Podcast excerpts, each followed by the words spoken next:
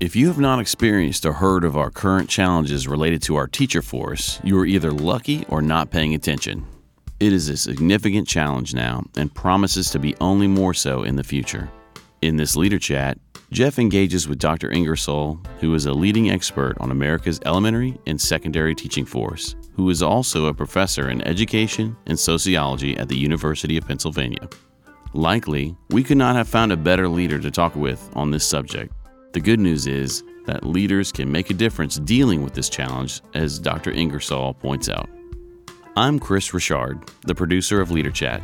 We know we have avid and first time listeners. If you are either and have not rated us or left comments for us, please do so. We want to know what you think. So listen, learn, and enjoy.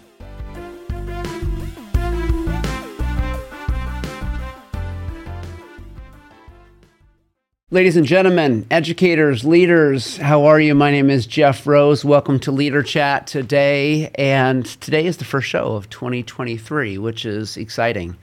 I'll just make a, a quick comment on 2023. Uh, to be honest, um, I, I, I love the fact that a new year brings this kind of new rejuvenated spirit out in people. The concept of a New Year's resolution is very common. Um, and I appreciate people that do that. I do not, only because I just tend to not think uh, New Year's resolutions work very well, but that's just my own uh, humble opinion. I do know this that the fact it is a new year is exciting. We're always hopeful that um, a new year will bring new opportunities, um, which they will. But know this challenges don't leave us from one month to the next, which is exactly why we have these ongoing leader chats to really delve into these challenges in education, often from a leadership perspective. However, the fact is, it really has to do with what is happening in communities and in schools, and that bleeding over onto the table and responsibilities that leaders um, are supposed to assume and try to make progress and sometimes solve. And today is a topic um, very, very relevant. It's an ongoing one that we've talked about before through a variety of angles, and today will be really appreciated. I guarantee you of that. So, without further ado, we're gonna we're gonna dive into today, and the, the topic is helping leaders understand teacher supply, demand, shortages, and turnover. And we are uh, privileged to be able to have recruited and, I don't know, twisted the arm somehow of Dr. Richard Ingersoll, who I'll read his bio and then we'll, we'll, we'll begin chatting with him here in a minute. So, Richard Ingersoll is a professor of education and sociology at the Graduate School of Education, the University of Pennsylvania. Dr. Ingersoll is a leading expert on America's elementary and secondary teaching force. His research examines teaching as a job, teachers as employees, and schools as workplaces from a teacher's pre employment training through their last day in the classroom. Dr. Ingersoll is widely published, nationally recognized, frequently quoted in the media, and has received numerous awards for his teaching, research, and writing. He has given hundreds of keynote addresses, speeches, and presentations to diverse audiences, including teachers, researchers, educational leaders, and policymakers at the national, state, and local levels. I have had a chance to delve into uh, his research. He has a great website, which we're going to men- mention with some really, really impressive uh, video content as well, that are just, they really kind of sheds the light on this dilemma and this challenge, and hopefully an opportunity for us to start thinking a little bit differently around this concept of why teachers are leaving the profession, why we're potentially so short-handed in the classroom in this day and age, and of course, what we expect to come in the future. So, without further ado, let me invite Richard to join us. Richard, good to see you. Thanks so much for being here. Thank you for having me, Jeff. So, so how have you been? I mean, we just got off kind of a holiday break. I mean, are you feeling rested, rejuvenated? Are you feeling antsy? I mean, how are things? Well, I liked your little uh, prelude there about rejuvenation, and of course, this whole thing about New Year's resolutions, which quickly seem to fade. But I'm trying my best. I'm trying my best.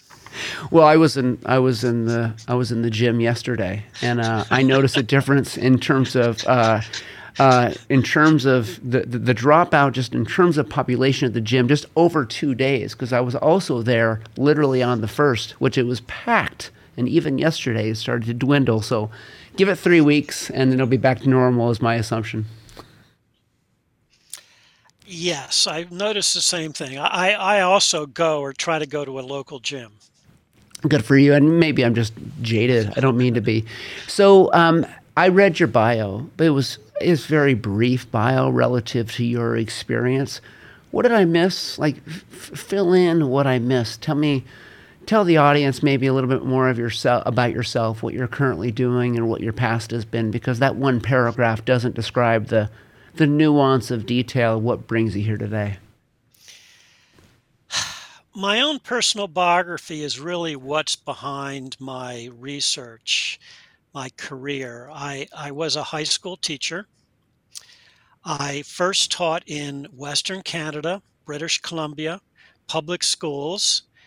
And then I did that for several years. And then I moved back to the East. I grew up in Delaware and Pennsylvania, and that's where I now am and I taught in both public and private schools in in the in the East here. And when I moved back, I had a very big comeuppance. I it was it was shocking to me.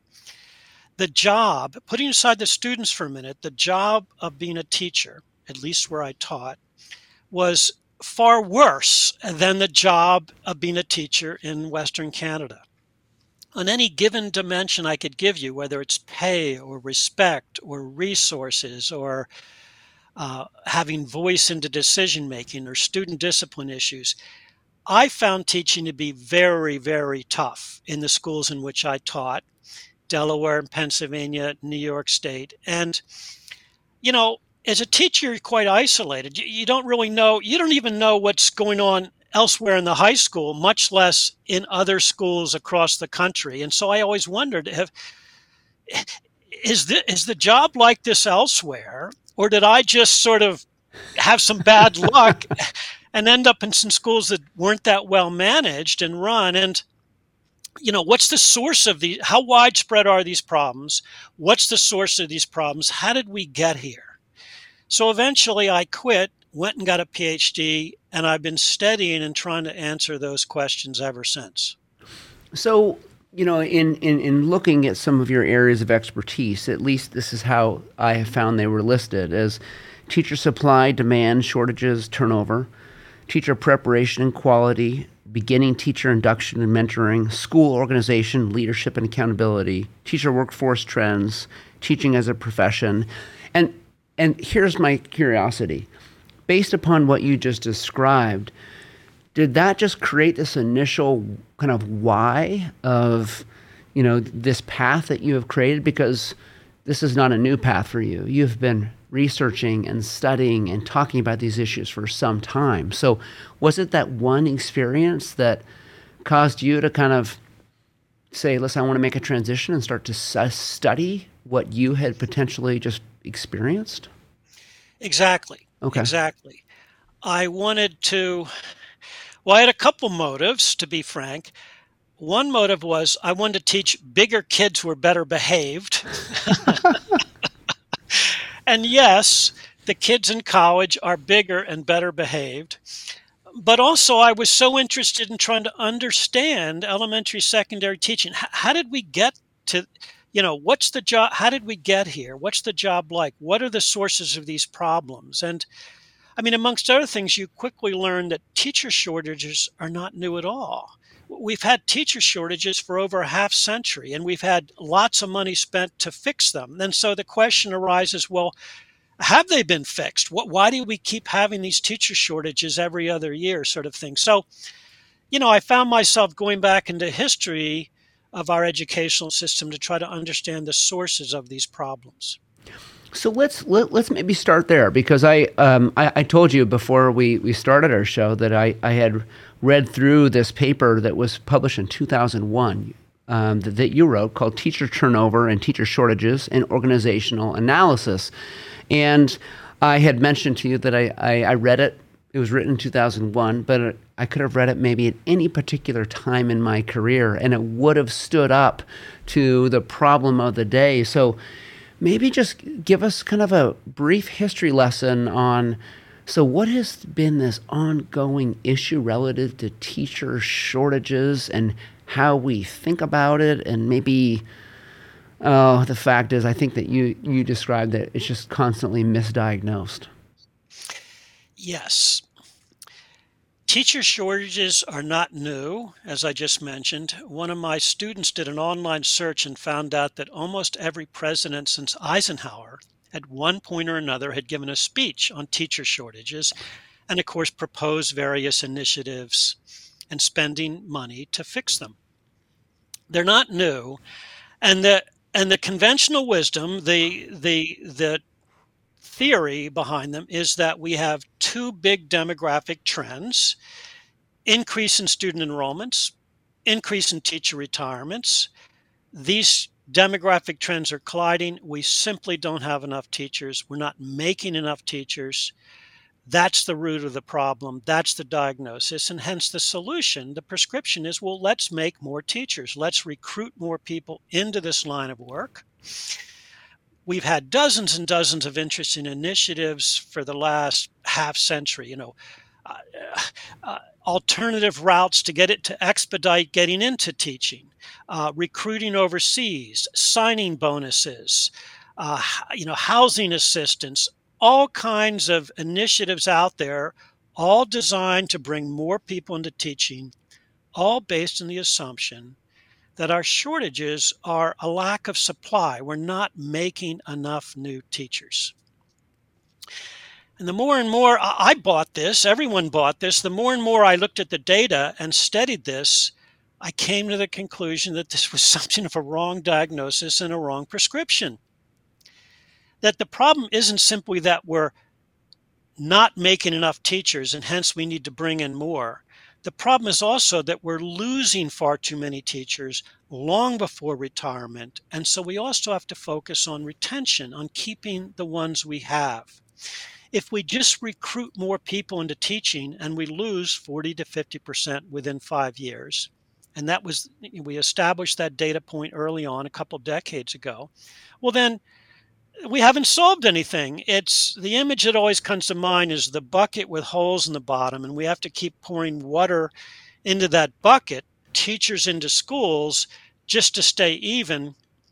Couldn't we do something to plug some of those holes, to use this metaphor, plug some of those holes in the bottom of the bucket to do a better job of retaining the teachers we already have?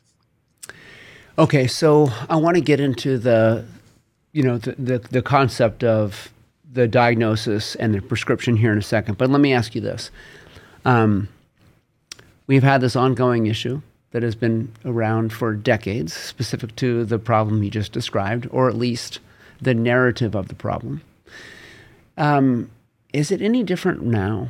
I mean, so right now this is like a post-COVID uh, time, and there is clearly a panic in the field relative to turnover, relative to shortages.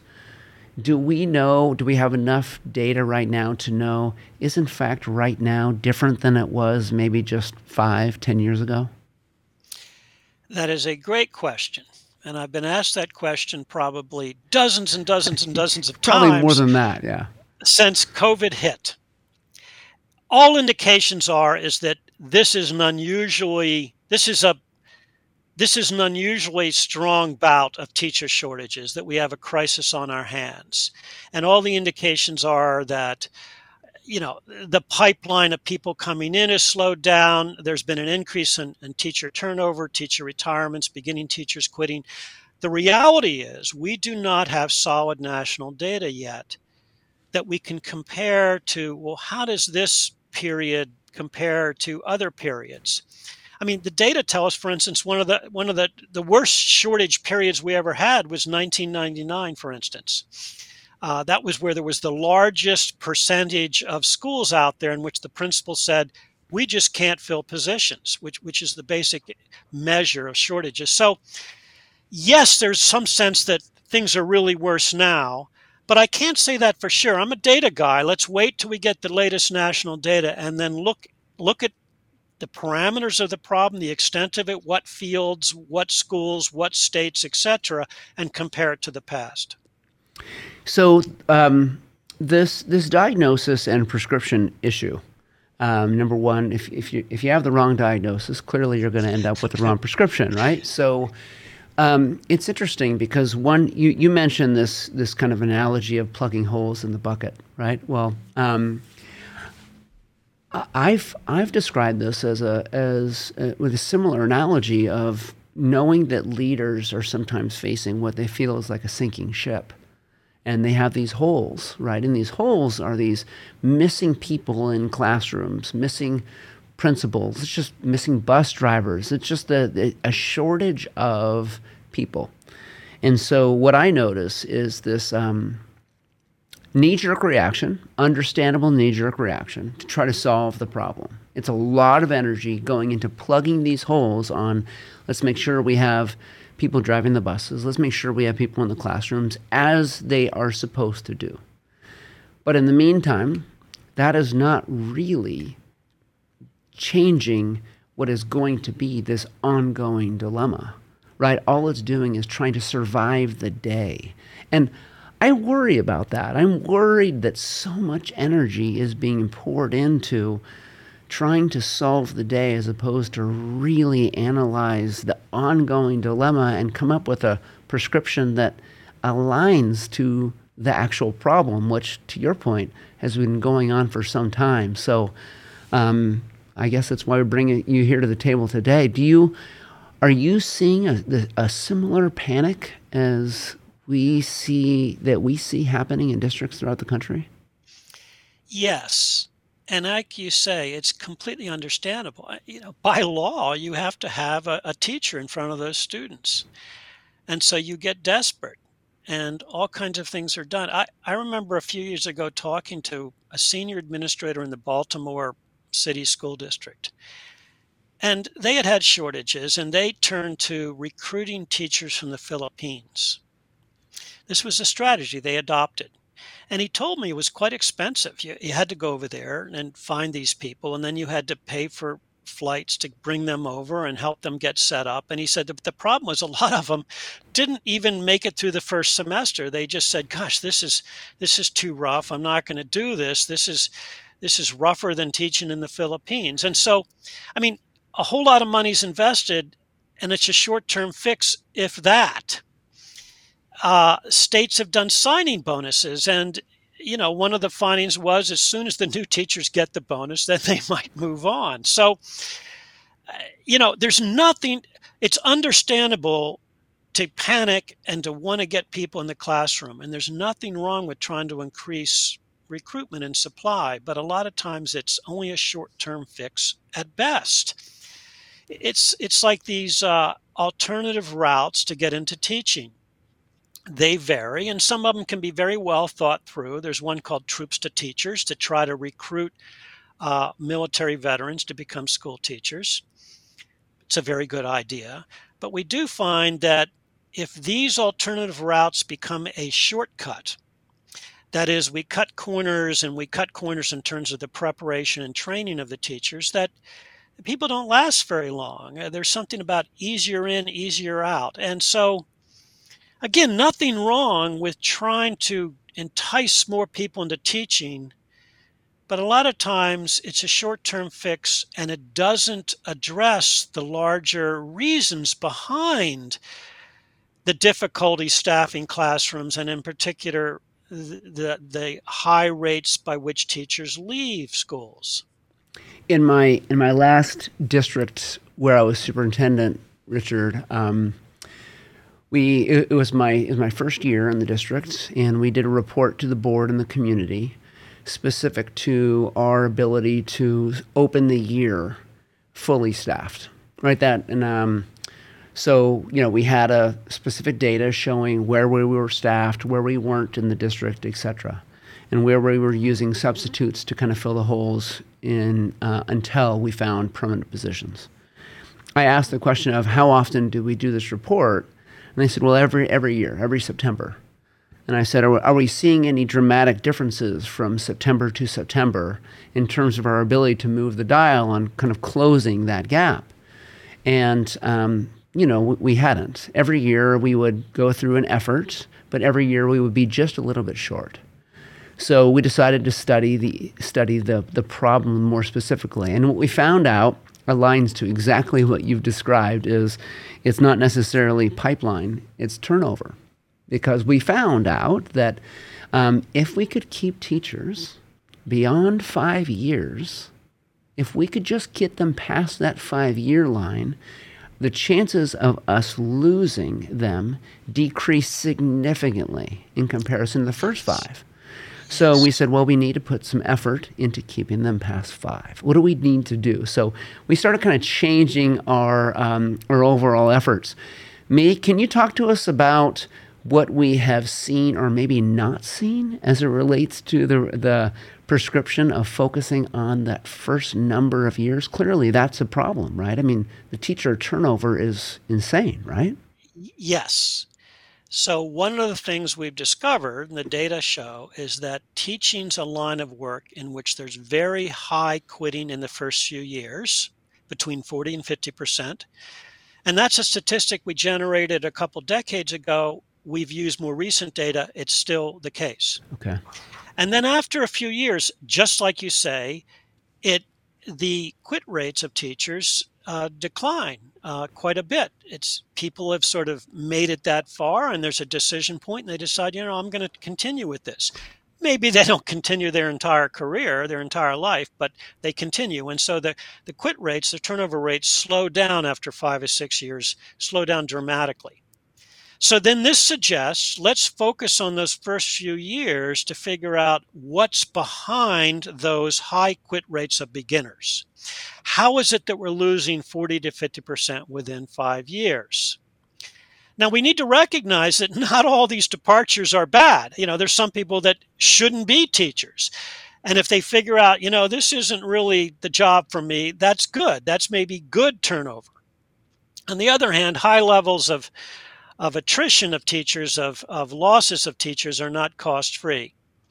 So there's been a general recognition that there's a real problem in the first few years of keeping teachers. And so over the last couple decades, there's been a whole genre of reform to provide more support for beginning teachers. Often the word induction is used, induction programs. Often the most um, common component is is uh, mentoring, getting a veteran teacher to work with the beginners in the building and help them, you know, learn the ropes and survive and maybe even succeed.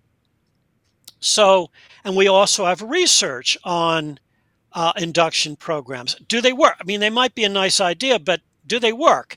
Do the teachers that get this investment, do they, does their teaching performance improve?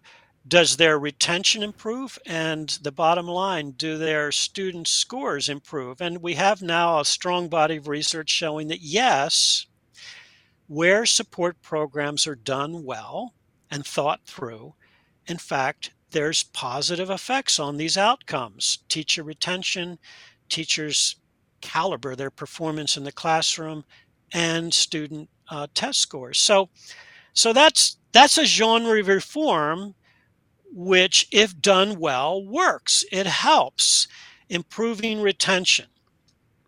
Uh, it costs money. It you know it's an investment sure. to do that. If you have veteran teachers and you're going to have them mentor a series of beginners, well, you need to give them a course reduction and maybe some training ahead of time, maybe even some kind of stipend. So, you know, there's some costs associated, but that's one type of reform that we have strong data showing that it works. So, in this, um, even trying to understand this this new genre of reform as you describe it, um, it, it, begs the question too of of why. I mean, you would want to probably align your efforts within those first few years to um, the why behind teachers leaving and quitting. And if I were to ask somebody, uh, an educator, why do you think teachers um, quit within the first five years? I think the answer would just depend upon the person I was talking to. But you can imagine the list, right? It would be maybe, well, it's a compensation issue, or it's a workload issue, or you know, it's the behavior of the students, which has just changed so dramatically over the years, and now they're disrespectful, or you know, parents are no longer engaged, or my leader or my principal is not supportive. So it would depend upon who you're talking to, but what are you seeing relative to the research on why people are leaving within this first, you know, five years? That's the key question. Because that's why I ask out, it, Richard. See, I'm this is yes. this is why I ask the question. I'm just I'm just that astute. if we don't answer the why question, we're never going to fix things. So these these high flows of teachers out of schools, particularly in the first few years, we have a lot of data on this.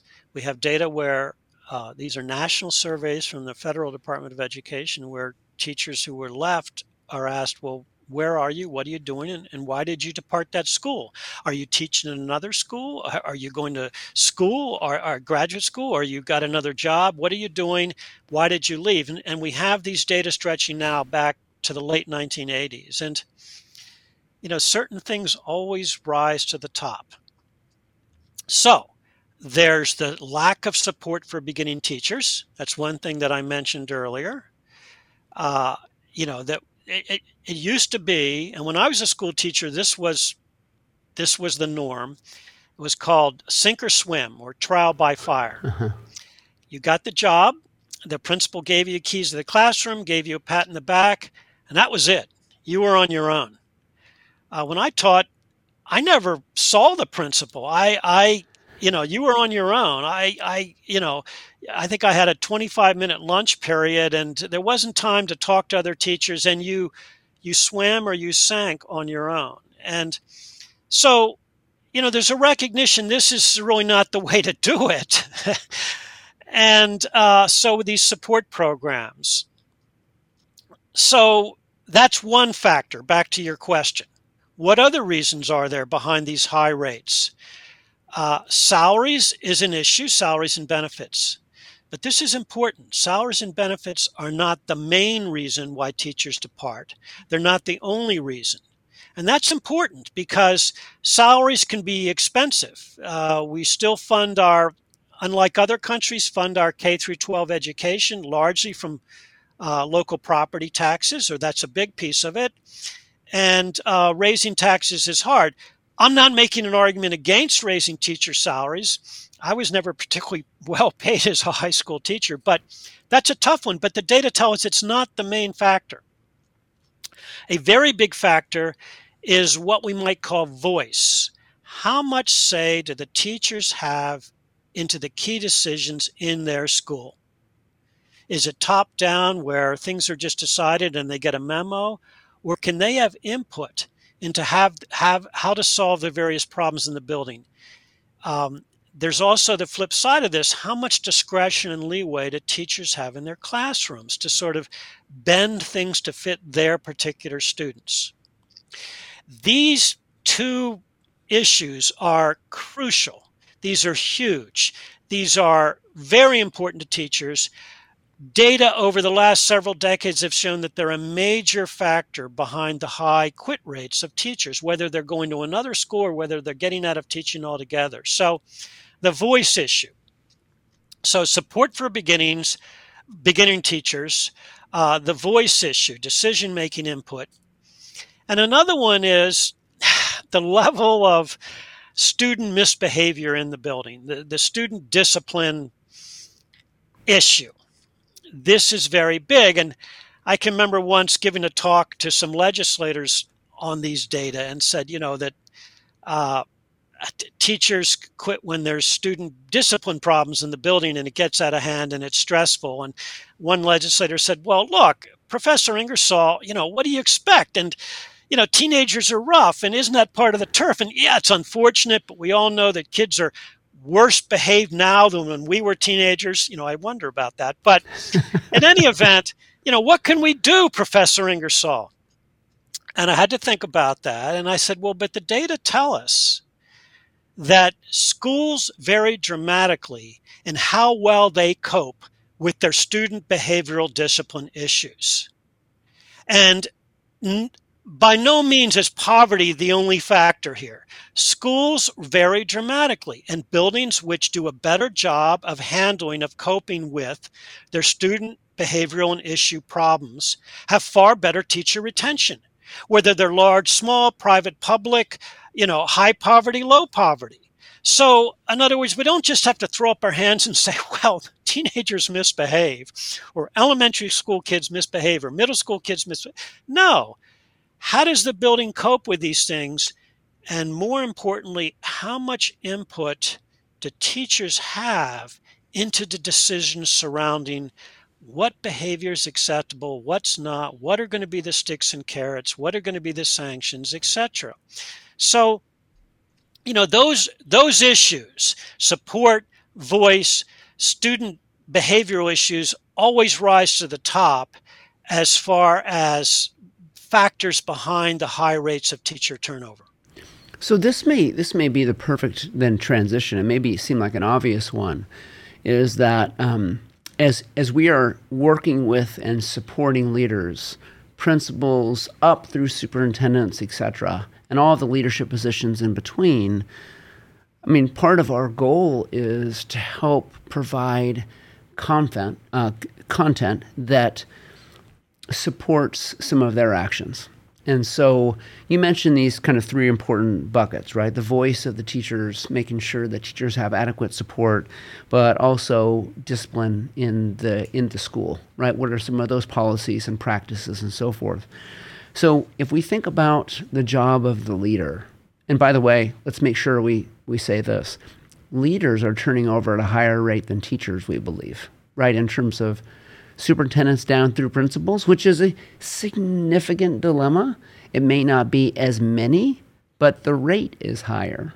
And by the way, the leader does play a very important role in the school, which makes me really, really worry and gives me a tremendous anxiety as that is part of our job is to support leaders. That aside, just for a second, and we'll get to it.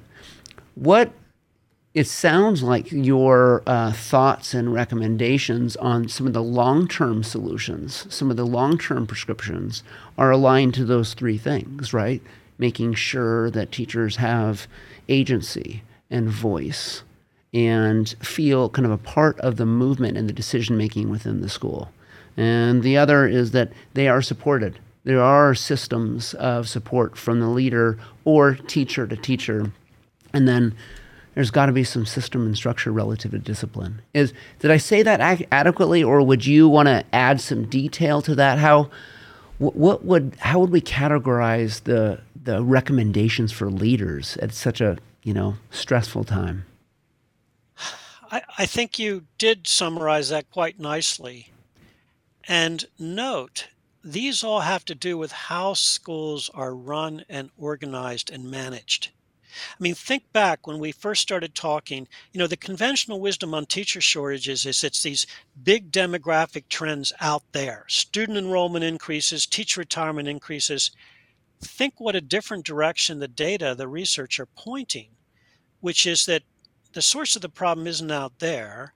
The source of the problem is in here in the sense of how schools work, how they run, how effective is, is it as a workplace. And, you know, leadership matters. This is not to put the pressure and the blame on principals or superintendents or vice superintendents or whatever.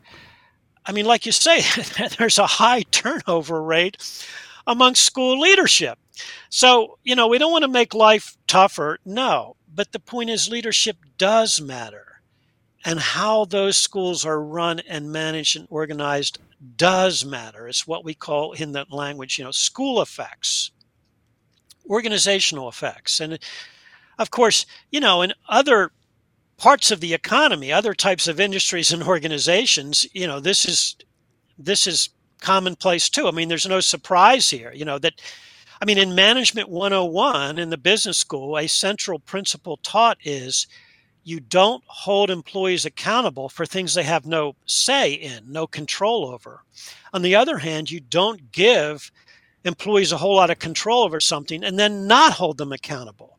You need a balance. You need a balance. And this, of course, is called effective management, whether it's a bank or a university or a school or a hospital. So, you know, these are things that leadership can do. I'm not trying to say they'd be easy. Notice that fixing these types of things, which the data say uh, will improve teacher retention, that fixing these things doesn't necessarily cost a whole lot of money. Raising salaries costs a whole lot of money. I mean, I, have given talks before the legislators where, you know, in the beginning, someone will come over to me and quietly and say, listen, Professor Ingersoll, you know, give us your recommendations, but could you just not bring up salaries? Because it's just not going to happen. We just don't have the money in the state budget or something like that, or in the in the city budget. And again, I'm not making an argument against increasing salaries, but the point is, there's other things that can be done. Not that they're easy, but which can help us fix these shortages, which we've had for over half a century. So, um, Roland Barth, this uh, you know, his, a person that I've read so much about, he used to describe culture in schools, and he would say the simple definition to a school culture is uh, the way we do things around here. That's the definition of culture, which of course has ties to belief systems and past and past practices, all those different things. But the concept is the way we do things around here aligns to or defines the culture of the building. So, um, do you think it's fair to say that at this juncture, when there is, of course, this, we do have to fill the holes and make it legal and put people in front of the students, that aside, if we really try to focus on this dilemma on teacher turnover, especially early on in their career, um, is it fair to say to, to kind of focus on our leadership practices would be potentially a very valuable, um, you know, use of energy and resource, time, even dollars? I would say so from the data and the research. You know, help leadership sort of implement these types of initiatives and we have models out there we have good models of of induction and support for beginning teachers we have good models of uh, collective decision making you know where there's uh, a school council that has teachers and administrators both on it that isn't advisory no that's has authority it makes decisions we have good models of how to work with student behavioral discipline problems. So, you know, there's certainly initiatives and there's reforms and models out there that can be drawn from. It's a matter of bringing those to leadership. I mean, so people don't have to reinvent the wheel.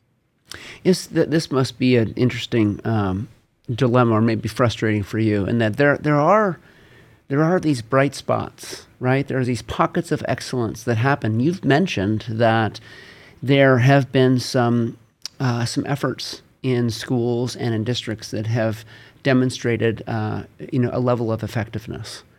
Um, what do you think it is that stops us in education from learning from one another relative to really what works? Because there you have mentioned there are schools that don't have the same turnover issues as, than others. And sometimes that may be based upon, you know, the zip code and the demographic, but often that may be based upon the culture or the practices or the leadership, etc. Um, isn't it interesting that we sometimes struggle to learn from one another? You know, this is this has been a big puzzle in our school system from the beginning, and it might be partly because we have a decentralized system. That is, that the federal government, yes, it has a role in education, although that's relatively new and still controversial. You know, I mean, how much power and authority should the U.S. Department of Education have? But from the beginning, education in this country was made into a, a uh, state affair and then the local school districts were set up. And so you have, and that's good in a sense. It means that communities supposedly can have input into their the schooling that their children go to and their neighbors' children go to. But you have this fragmentation. So different people do different things. And there might be a really good reform out there that no one knows about. Uh, I, I, don't, I don't really have the answer for this because one either, thing we have learned, you know, because I mean, we do have a sense that one size doesn't fit all, that students in this school, in this district, in this state are different from elsewhere. And so there's a value to having a decentralized model where it's not just centralized and top down. But it does mean that you know there's it's fragmented and people don't necessarily know what others are doing. Yeah. This might be a value to your to this podcast you know this video that it's an attempt to sort of disseminate good ideas. Yeah 100% so this is a, um, a question this is the, the, final question i ask you know our guests. It's it's it's a uh, it's tradition you know most of most of what we do to support leaders isn't talking at them most of it is kind of roundtable processes um, so if you and i were to pretend that kind of uh, in a very abbreviated way, almost as though in like an elevator speech, we're around a table with other principals, central office administrators, superintendents, etc. What would you want your final words of wisdom to be for them in terms of just recommendations? What should they focus on right now relative to this dilemma in your area of expertise?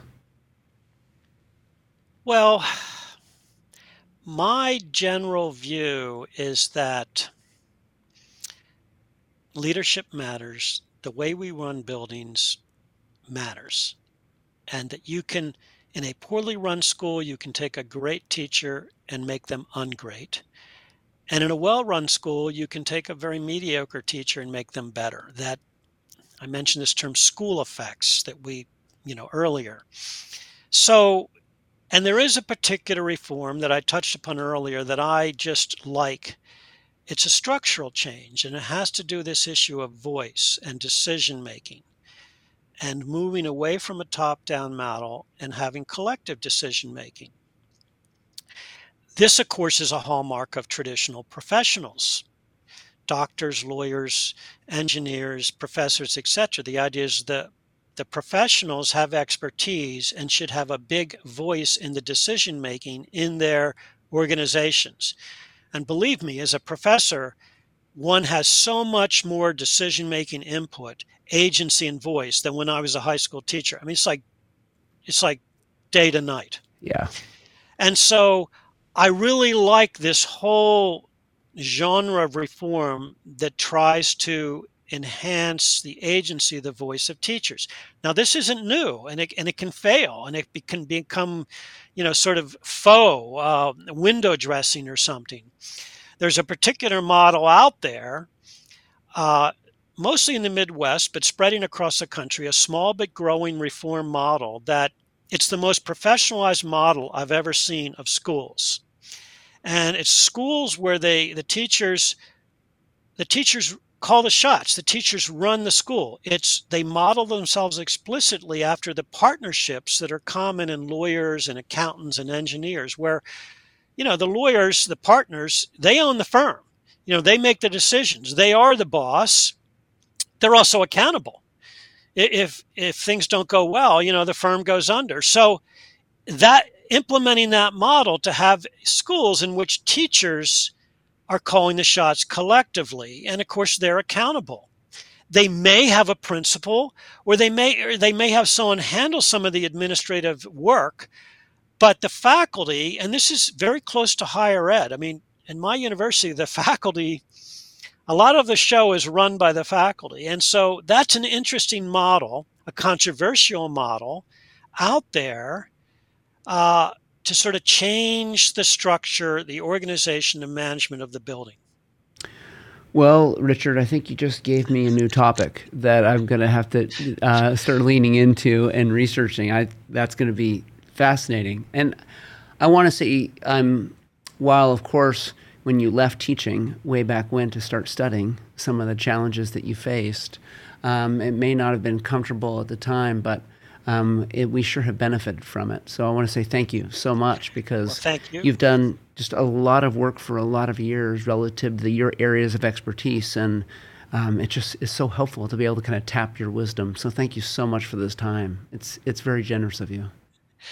Thank you for having me, Jeff. How, how, how, do people get in touch with you? So I mean, if like I was, I, I went to your website, I was able to look through some of your uh, some of your writing, some of your videos. Is that the best way? What would you uh, say to people if I were we're going to try to get your word out there? So what's the best way that people could kind of learn about what you have uh, uh talked about? I have a web page that the university set up for me. I think it's www uh, richardingersoll.com. Mm-hmm. I think. Yeah. I hope. I hope well, I got we're, we're, we're going to publish that for you on on on on our page. Yes. So thank you. And people can email me at the university rmi at upenn with two n's dot edu. Okay. And uh, I give a lot of talks, and as you mentioned earlier, there's videos on my webpage. There's also PDFs of things I've published, everything from, you know, 35 page data heavy research reports all the way to two page commentaries or opinion pieces or four page summaries in educational leadership magazine something like that. So there's there's ways to contact me there's ways to get a hold of the research we've done and we've published well, I'm, I'm glad we have this shared colleague that we both know that put us together. And uh, Richard, thank you so much. I know that um, this won't be the last time we chat. So, really, really appreciate you. And I know our viewers will feel the same. Thank you. Okay, take care. Ladies and gentlemen, um, if, I were, if I were a leader in a building, if I were the uh, superintendent or the associate superintendent, regardless, if I was a leader in a school district or system, whether that be public or charter or private, I would want to hear this. And it has nothing to do with me. Um, Richard did an incredible job, job and uh, I highly recommend you visit his site. Start to kind of scour through some of the material because um, it is easy to navigate. I did it, and therefore you can as well. Um, I hope that you have learned even half as much as me. Ladies and gentlemen, educators, leaders, be well.